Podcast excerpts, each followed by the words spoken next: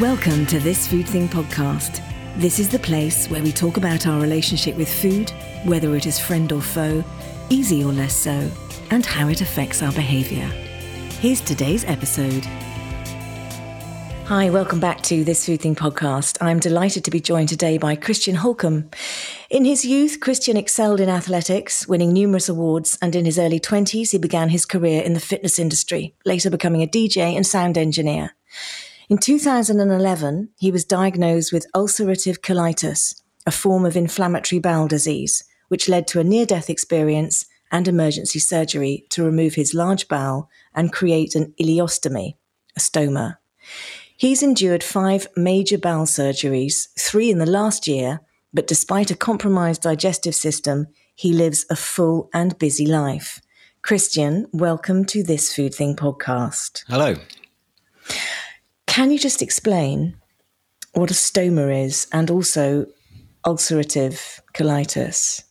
Yeah. So, um, uh, starting with colitis, colitis is um, known as in the group of inflammatory bowel diseases, um, along with Crohn's disease, which uh, you may have heard of, and mm-hmm. um, and one or two other uh, diseases, and um, and it's an autoimmune disease. So it's where your natural um, defense system can't recognize which are good cells, which are bad cells, so it attacks them, and the battle, the war that's going on inside you, eventually creates ulcerations um, on the inside of the colon, the large bowel. In case, in this case, it's uh, um, the large bowel for colitis. For Crohn's, um, it can be anywhere through the digestive uh, digestive tract.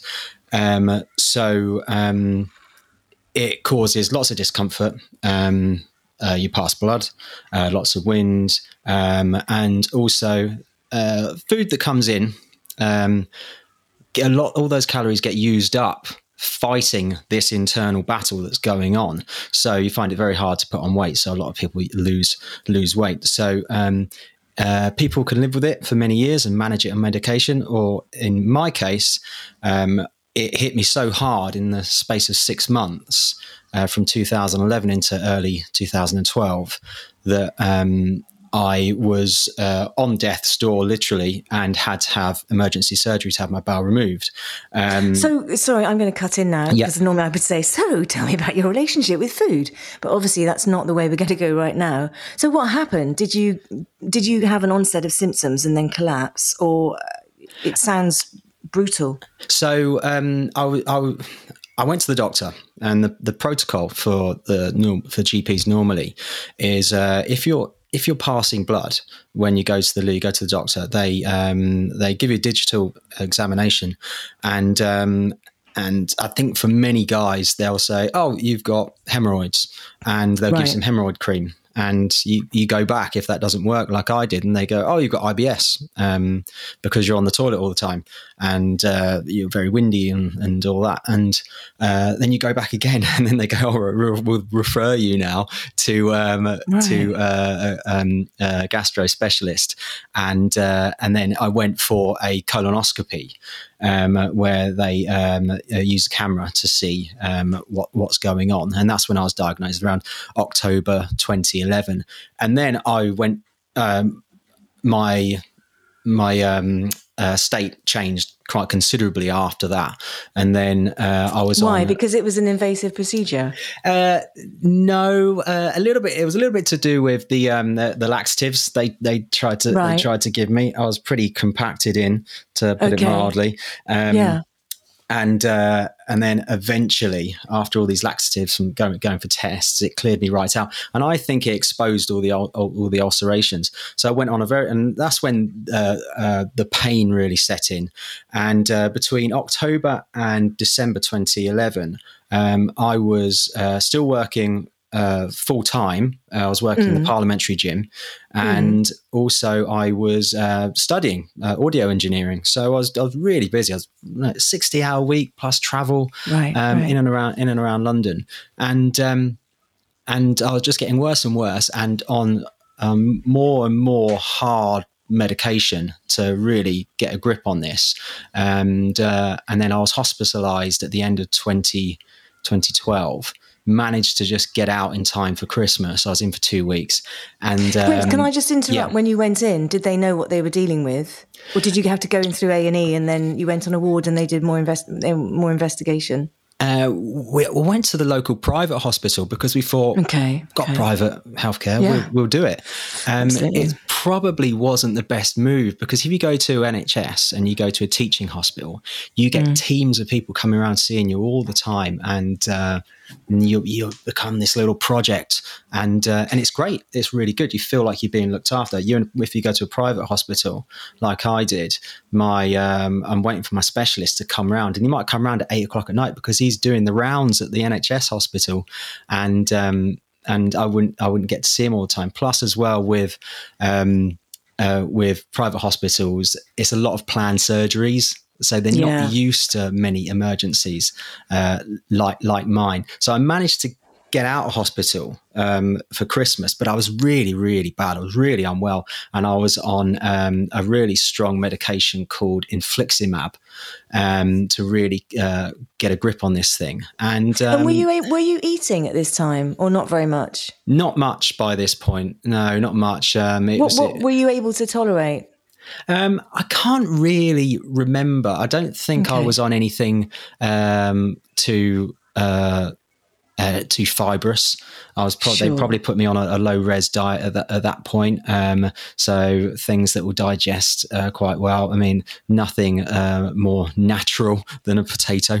Um, Right, okay. Yeah, and um, and but I didn't have I didn't have much appetite at all. I was um, I wasn't being fed intravenously, but but at this point, um, but I've had that many uh, uh, TPN intravenous food many a time in hospital. Have you? Um, okay. Yeah, yeah, that's a that's a real uh, lifesaver if you're if you because sometimes you can be in hospital and you have you not eating for a week um, Wow. because uh, you just can't uh, get things down.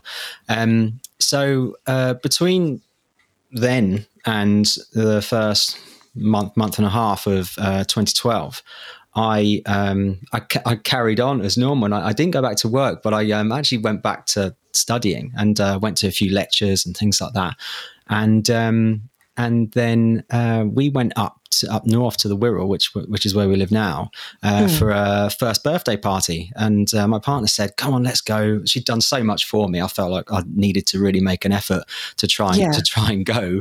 And um, and I thought, you know, what's what what harm can can come? I'm getting on I'm getting on the train at Euston, go up Right. north, and um, and I sit down. And we got up north, got to the party. It was at, at the house, and uh, within about half an hour, I was on the bed upstairs, and um, and everyone was really worried about me because they hadn't seen me since I was um, since So- I was uh, uh, diagnosed.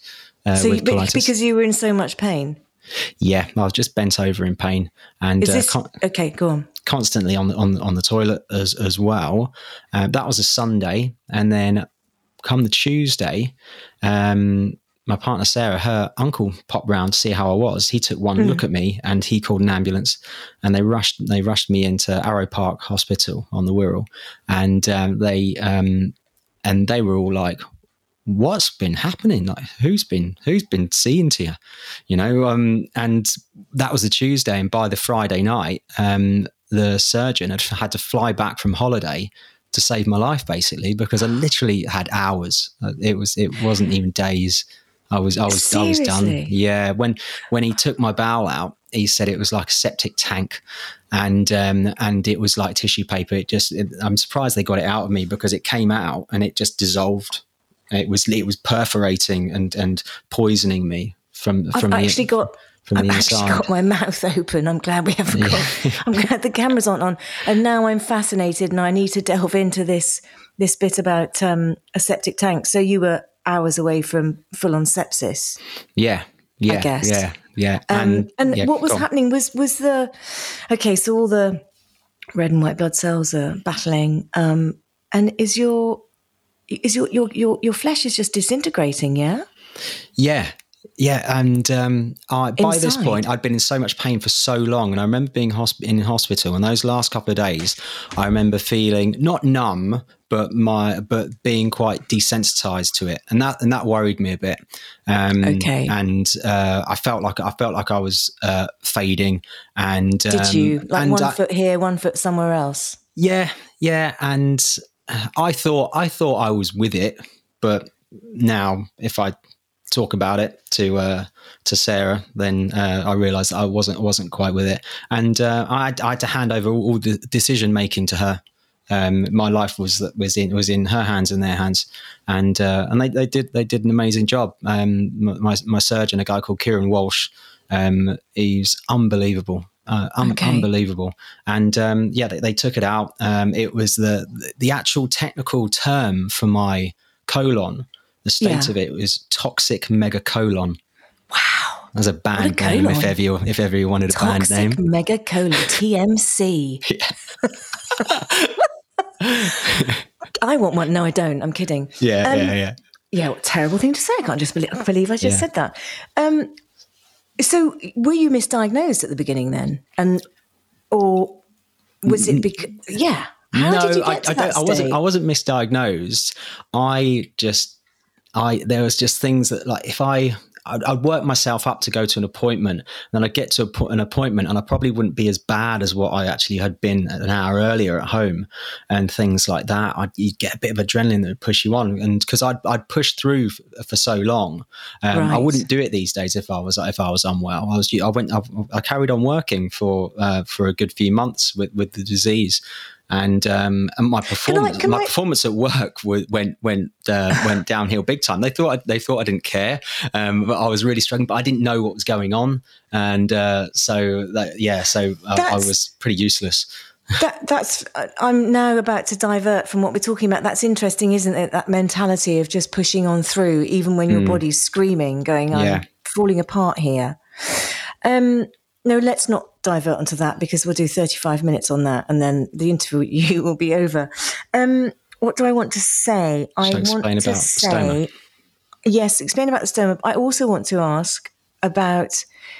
You say that you were numb and desensitized because you were so used to living with the pain, and that you, but you thought, well, you felt like a bit that you were fading. Were you also very tired of it and almost ready to let go? Um, I hadn't had that conversation with myself, but Uh-huh. you do you do give up a bit. There's um, uh, so many people have said to me, "You're so strong. You're so strong, going what you've been, what you've gone through," and I always say, "You got no choice."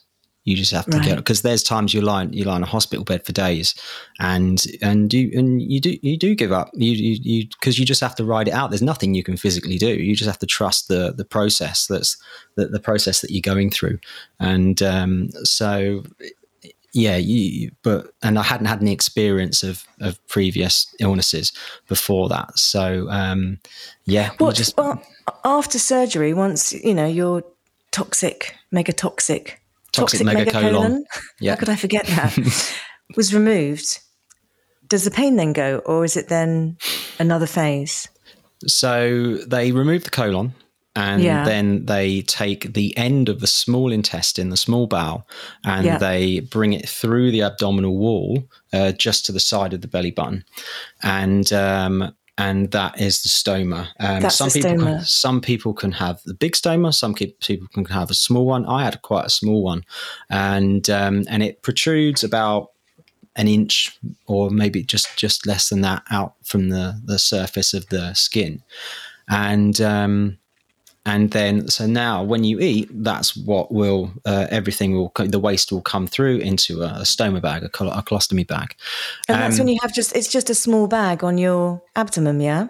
yeah yeah yeah. I, I i can't remember the size of them. You get you get about three you get three different sizes. In terms of milliliters i can't remember how much they hold. Maybe three to 500 uh, milliliters. Um and uh, yeah, the waste waste come comes out, and um, and that's how you go to the toilet from uh, from then on. Uh, in terms of the pain and discomfort after surgery, um, yeah, I, I, felt horrible. I felt absolutely absolutely dreadful. But um, as I was told, you know, constantly being told, the disease had gone pretty much, and I was going to get better from from then on. So my okay. my my thought processes went to right. I've got this this um, compromise that I want to uh, deal with the best way I can, and I want to live a, a, more normal life than uh, than many people do with a stoma because I was reading about things and people finding it quite hard.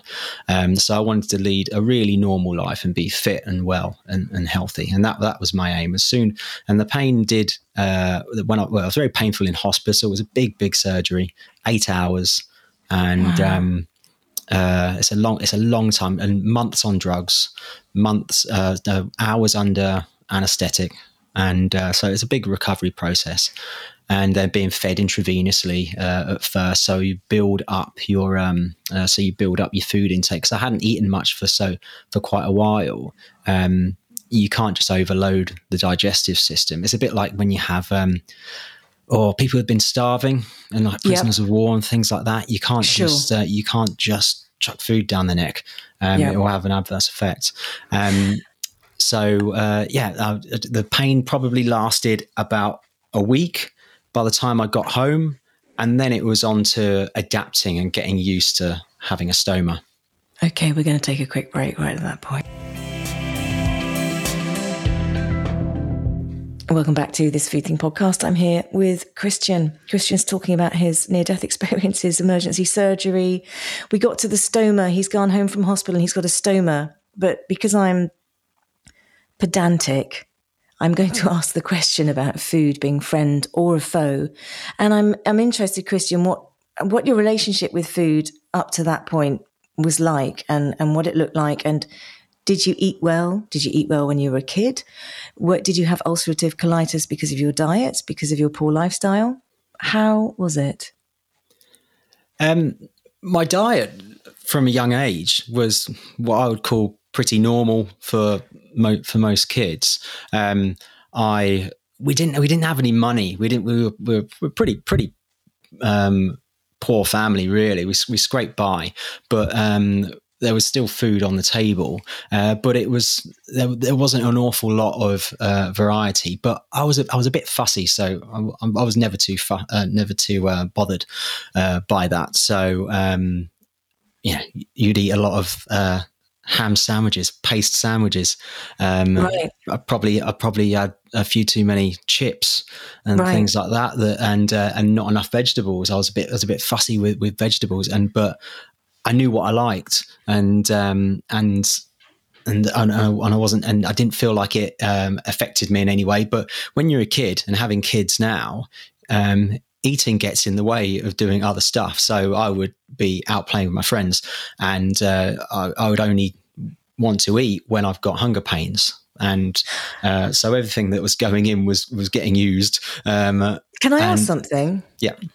Do you think? Did you eat very quickly as a kid? Um, Were you always in a rush? I probably um, ate fairly fast. I'm just wondering if you had time to digest the food and also if that correlates with situations in your family, not time to digest what was going on. I don't know. It, it just came into my mind. I just, is there anything there?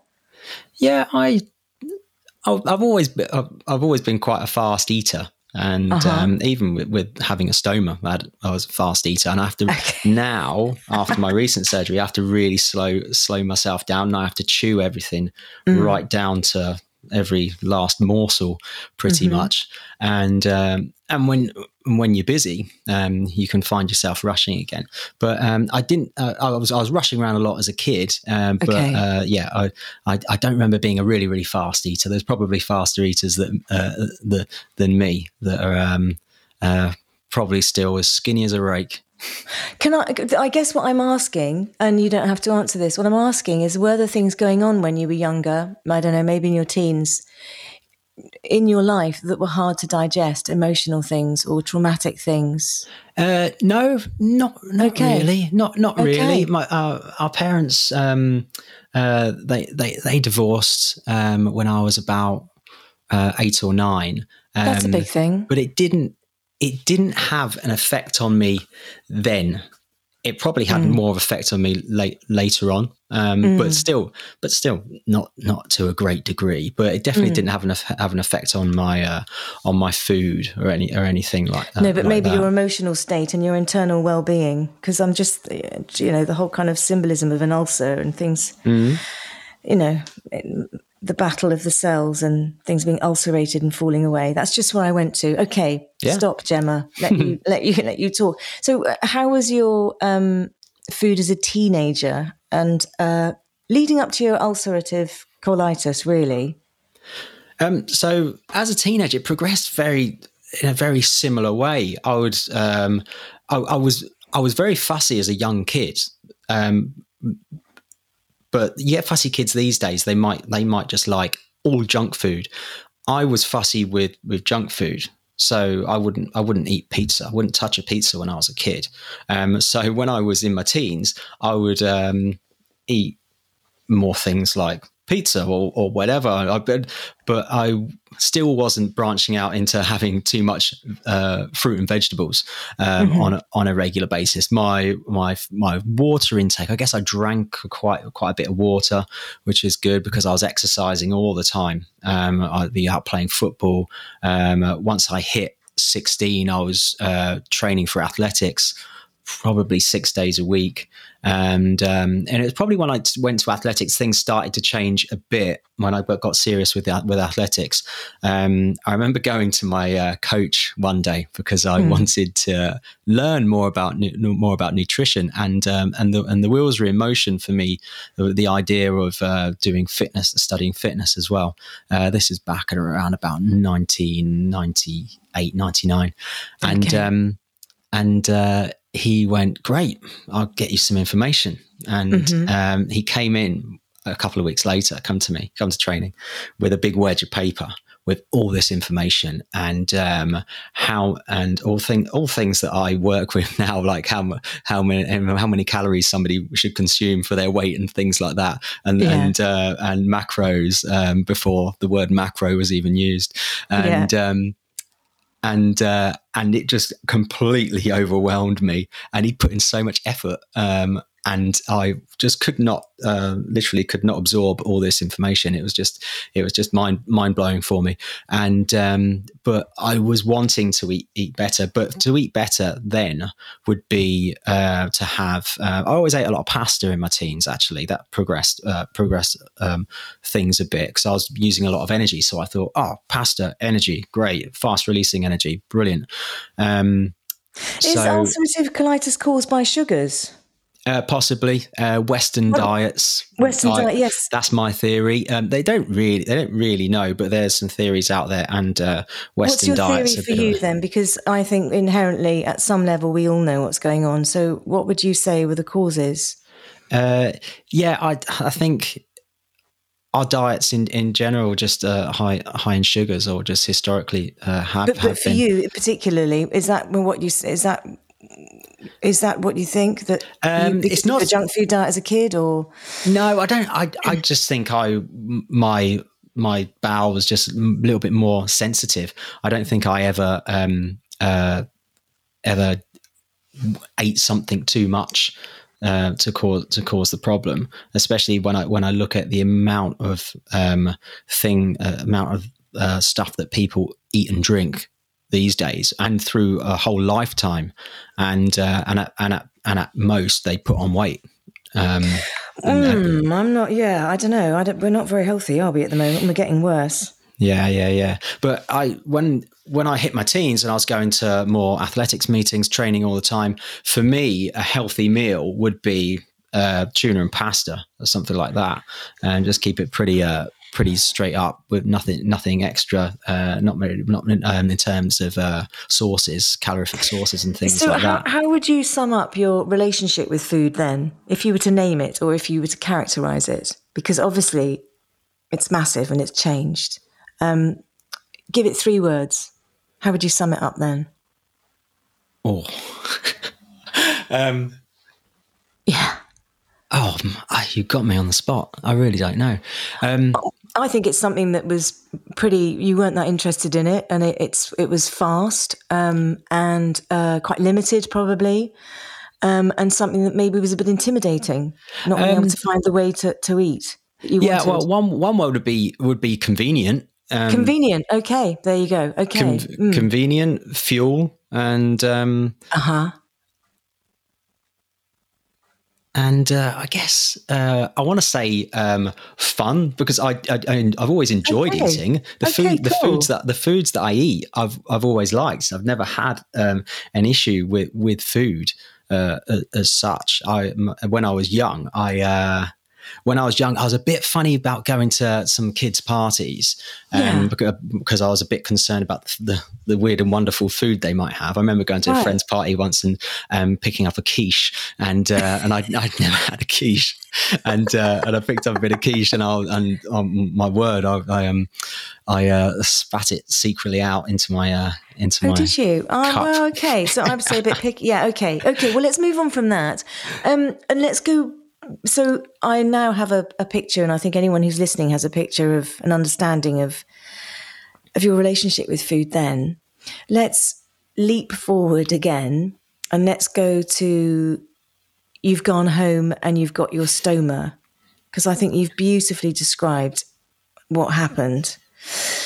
Um, and the psychology. Talk, t- explain to me the psychology of eating your food and then it coming out into a bag. Was that a big deal, or were you just so relieved not to be in pain and not to uh, not to have this disease going on inside your body? Yeah, I was really relieved. Um, okay, I just wanted to get better. That okay. that, that was it. I, I'm going to get better. I've got the stoma. I have to use a bag. It's done now. I've, I've no choice but to crack on. So um, when I came out of hospital, we actually spent a month on the Wirral at um, my partner's mum and dad's place before venturing back down to London.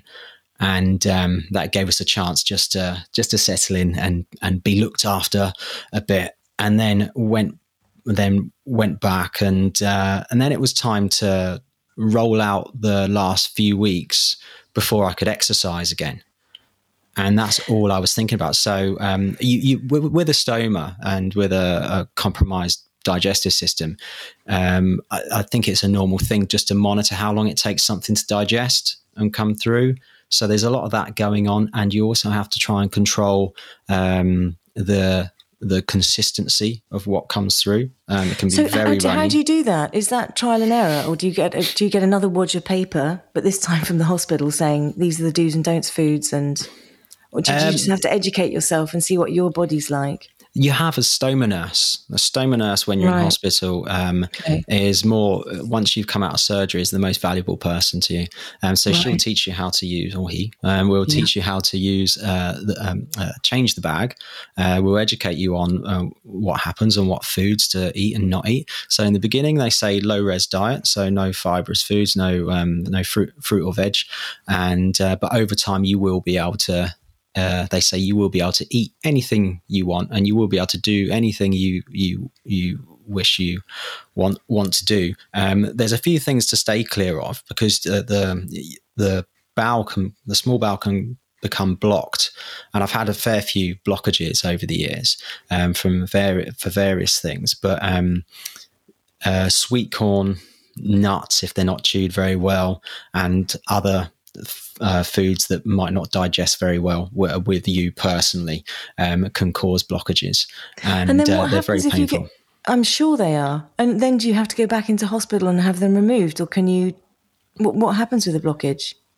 Most blockages uh, sort themselves out but because the uh, the small bowel contracts and relaxes, and, and, eventually it can break down that obstruction, and then things carry on as, as they should. They're very painful. Um, you just have to literally lie down and just ride it out. Um, I've had. Um, I've had an operation from where, where my where I got an obstruction caused by my small intestines twisting around on themselves. Wow, that wow. was uh, that wasn't fun. Um, that was in 20, that was in 2019, um, and actually the result of that um, caused the complications with my surgery uh, back in September. That's another that's another story. Um, so um, with foods, yeah, low fiber. Um, so to start off with, um, when you're introducing foods back in, when you've just come out of surgery, um, they'll say just have a little bit of ice cream, jelly and ice cream, right, stuff like that, and then they build it up to maybe a bit of soup, and then some potato, and uh, and hopefully soon then you might be onto a little bit of like have something, um, some uh, a bit of chicken or maybe some sausage or something like that. It's very straightforward, basic and stuff. you have very small portions, yeah? To yeah, with. to begin with, and you just build it up. And because uh, it's not about calories, the, the, amount of calories at that point, it's just about getting the digestive system going again. Um, so by the time I got, we got back to London, probably about uh, five weeks um, from surgery, uh, I would have been back to eating um, uh, some vegetables, but not much. And I was very wary, uh, more wary than uh, than I am now because I did I didn't know. So uh, I've always really liked broccoli. Um, I didn't eat broccoli for about two years or three years after surgery um, because I thought I, I, I was never going to be able to eat it again. And somebody, I spoke to somebody about it, and they went, "No, you can you can eat broccoli." So I was like, "Great." wow. Okay, we're going to take a quick break. Hi, welcome back to this Food Thing podcast. I'm here with Christian. Where do we get to, Christian? Well, we like stomatastic. Um, we were talking about, I'm interested in the psychology around having a stoma. So I know that you're back in London. You've had five weeks off after your major surgery. You've been eating some broccoli. And I want to know what it what it feels like. What does it feel like to have a stoma to eat and know that it's going to go into a little bag and then you're going to empty it, even though you're so relieved to, to be pain free and to be better? Yeah, well, there was um, some restrictions that um, uh, physically that I had. So mobility wise, at first, whilst I was still recovering, you've got this big eight inch scar running down the center of your abdomen, and um, and so that causes problems with mobility. So I've I and because I was so weakened because I'd been so ill uh, beforehand, um, I, I struggled to put my socks on that right. and that really things like that just annoyed me. I thought I shouldn't, I should be able to put my socks on, but because you've also got this bag in the way and you don't want to lean over, you don't want to squash the stoma or anything like that, yeah. even though it's perfectly safe, but there's no one there to, to tell you what, what you can and can't do for every little thing um, okay. every day. You just have to work it out uh, for, for yourself. So um, uh, when, when we got back, I was just um, thinking, I when I'm well enough to start training again, I want to start training. I, and I need and I need to start from the from the, the bottom of the ladder, and then and then build up gradually. But I was pushing forward uh, uh straight away. I, um, my um, I wasn't too. Some people get um, uh, body image problems. One of the reasons that I wanted to start training is so I can uh, not have that not have right. body body image problems. Not that I, uh, I ever did, but um, it, uh, there was it was never something that really really bothered me too much uh, anyway before before the stoma. But I just thought in in case, just to, I wanted to build my mental strength because um, it was just all preparation for what for what's coming. I understand that. So, so what is it like? What is it like to to have a stoma and um, and be so compromised? How does how did it impact upon how you felt about yourself? Um, I, I, well, I was recovering, and I just again I was just wanting to push forward, but um, having a stoma day day to day, you some people change their bag um, frequently, some people not so frequently. So I was probably more frequent. I just felt comfortable having a clean bag on in the morning and a clean bag in the evening. Um, it can be very messy when you change it if you change it at the wrong times. So you need to. It's good to change it when uh, you've been emptied the bag or um, or a time like when there's not been much going through your digestive system. So there's a bit of a stress with that with going to public places and um, and and feeling like you might need to change your bag. You get leaks. Sometimes the bag doesn't stick, and uh, and I've had I've had quite a few, and um, and you feel all of a sudden something runny running down um, around your waist or down your leg or something like that, and um, and you have to find somewhere to change the bag. So mentally, I guess that was a, a bit of a a bit of a strain for me at times, but it didn't happen didn't happen too often. Um, but did the, lots of uh, people know that what you were going through? Uh, no, not really. I wasn't. Um, I wasn't too open, which is probably one of the one things I, I regretted. So after the um, surgery, go yeah, on. Go, no, uh, go on. Tell me why you weren't open. So after the surgery, I decided to give myself a year off and uh, to to get myself fit and well and and deal with having stoma as best as best I can. And and luckily, I was able to I was able to do that, and we we were able to to do that.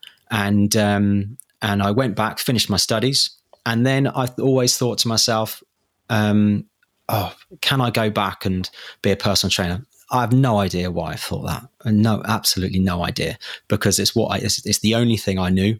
And uh, there's no, I, I don't think I've thought it through. I think I wanted to move into audio engineering a little mm-hmm. bit more something new so uh, but i didn't tell people very much um, i tell people people that were close to me they knew but um, so when i went back to work um, actually, actually halfway through the year, I went to work for a record label that did remastering of old yeah. old albums, yeah. and um, and you'd sit in this room and like an office, and you'd each have a computer with headphone you have headphones on and you'd have the audio gear there and you'd be remastering this this all the all the albums in your headphones mm-hmm. and um, stomas can be quite windy and quite noisy and right. uh, so you can sound like a bit of a trumpet sometimes. Some people not so bad, but mine mine was a noisy one, and. I would go, I would sit in the corner, and I would get the squeakiest chair possible,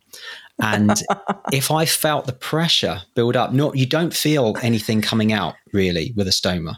You might feel a bit of pressure when it comes to the surface, but it does. But that's about it. And then I'd feel a bit of pressure build up, and I'd go eh, on the chair, and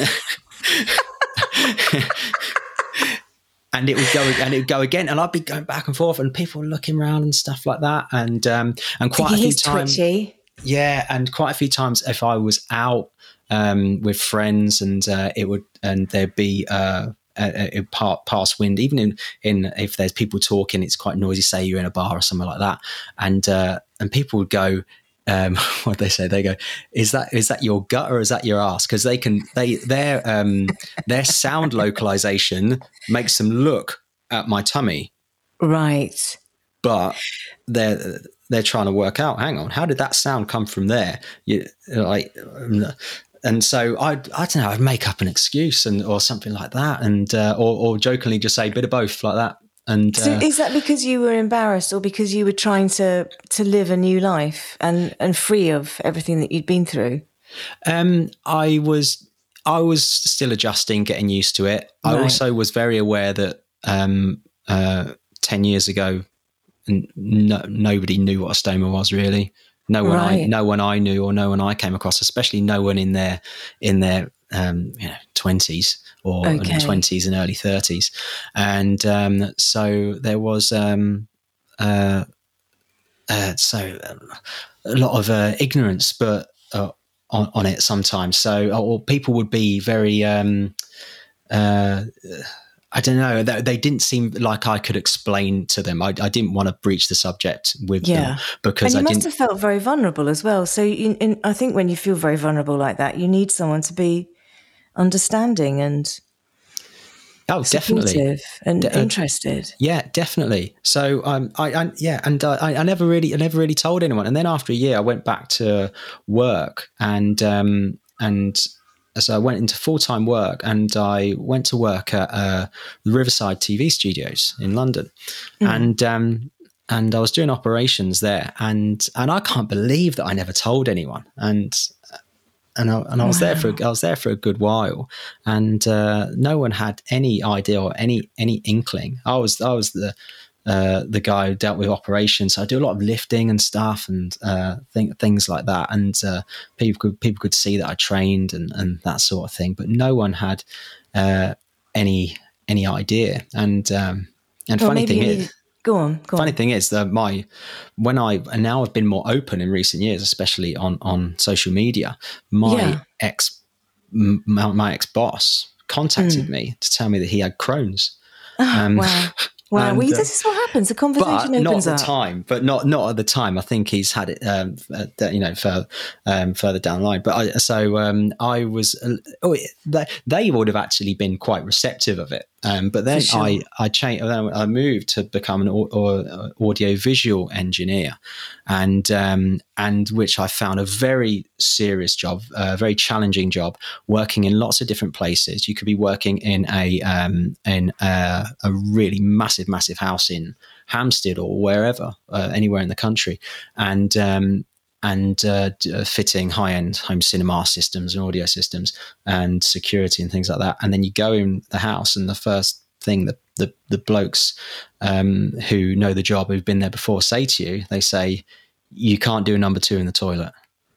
And I would, I would go. I would just think in my Yeah, head, that's I- fine. that's that's the only thing I'm doing in the toilet, and um, and so they're going to have to deal with it. Um, so um, and on the other hand, you could be on the what like what's called the second fix phase, where you're working on a building site, doing all the wiring, and you you've got a portaloo, and it's the end of the day in the middle of winter at like half past four, and it's pitch black, and you've got to uh, and and you've got to you you've got to use those loos with the stoma bag, or even worse, if you get a leak, you've got to try and change your bag in there. Um, so I had all, all these things, and Wow. um, the audiovisual work I found uh, harder mentally because nobody knew what I was going through, and I also felt felt they weren't as approachable. Um, Yeah. to to talk to about something like that, it was all about getting the job done. Know, it it, it was typical London. It was it like Yeah. it, I almost felt like it my people's feelings and health didn't really matter and london london can be like that um So, yes, um, I, so what I'm hearing is it was a massive, major period of adjustment.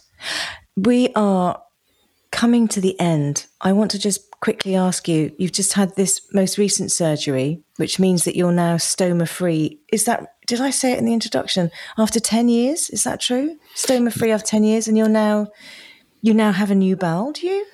Yeah so um i've had what's called, what's called um the full um term i think is ileoanal j pouch surgery so for short it's Smashing it's- it with the terms today. Yeah, yeah.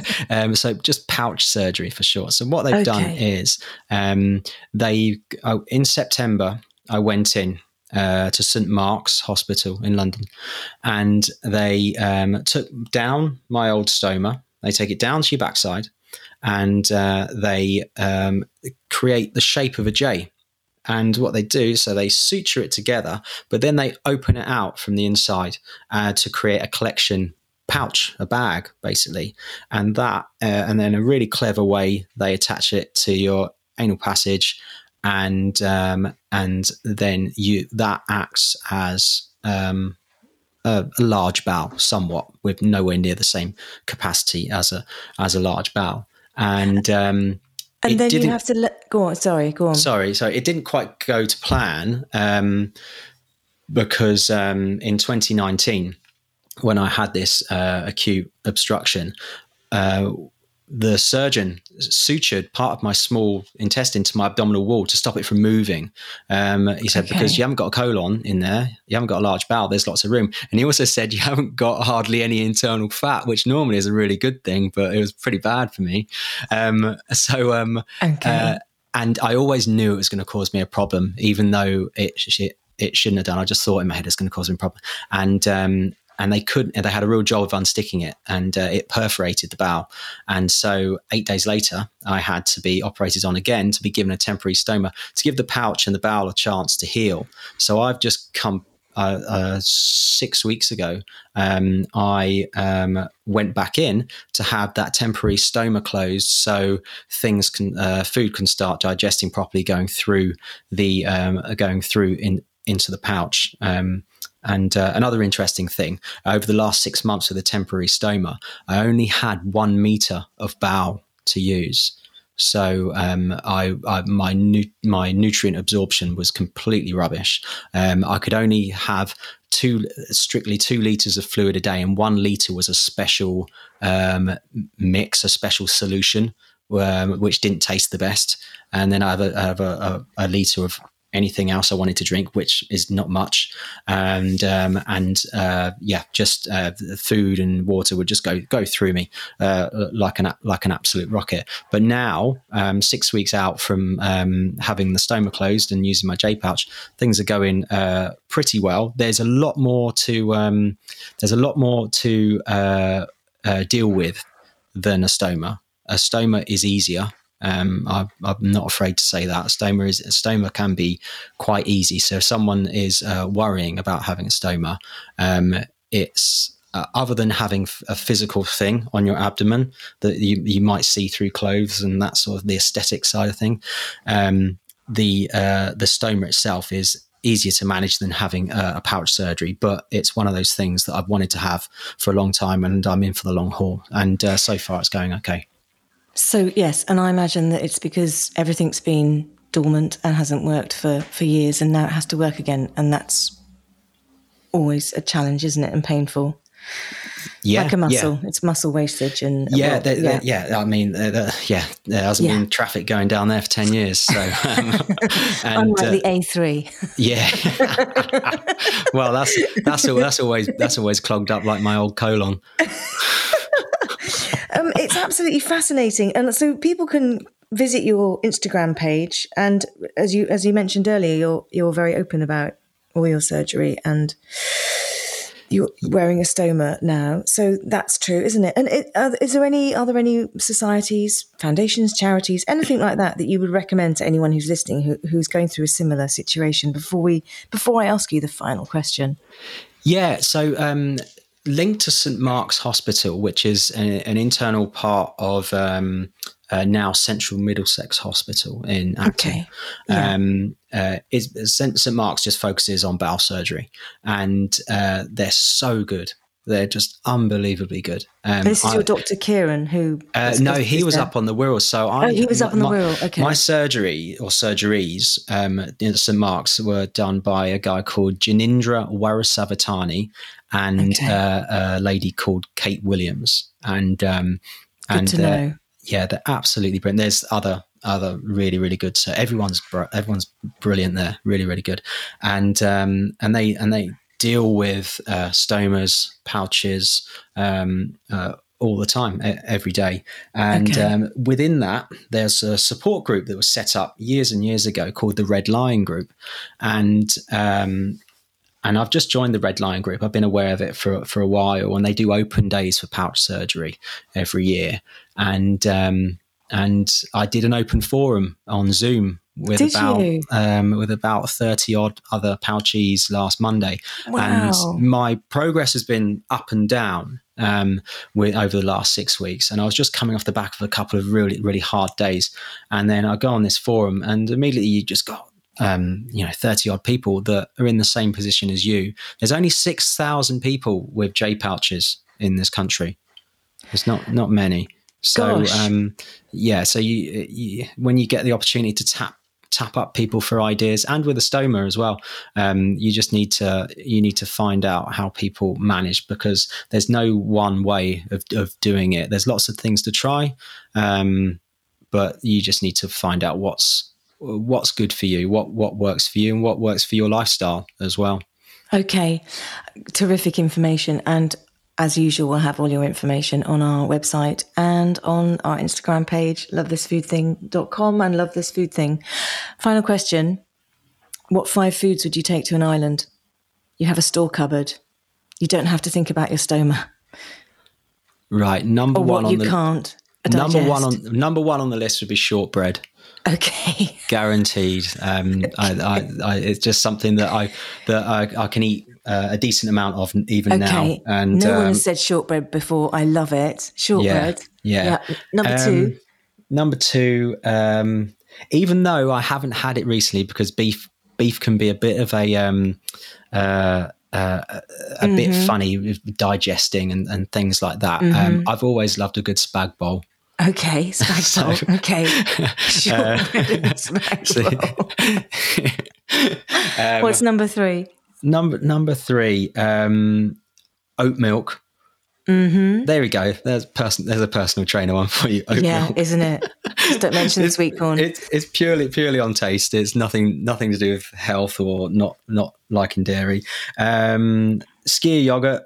I love skyr yogurt. Um, mm-hmm. I have a lot of that, and okay. um, and I and I think even though I um, I'm not drinking much at the moment, I think I'd have to take some Trooper beer Oh, well done. Well done. I've got to get it, that in there. It, it, you're going to need the Trooper beer. It's all yours. Thank you so much for coming on this Food Thing podcast. It's been, it's just been um, enlightening, educational, and, and thank you for sharing your story. It's been fantastic. It's been a pleasure. Thank you. Thanks for listening. I'd love to know your favourite bit from this episode. Let me know on Instagram at This Food Thing Podcast or join us again in the next episode.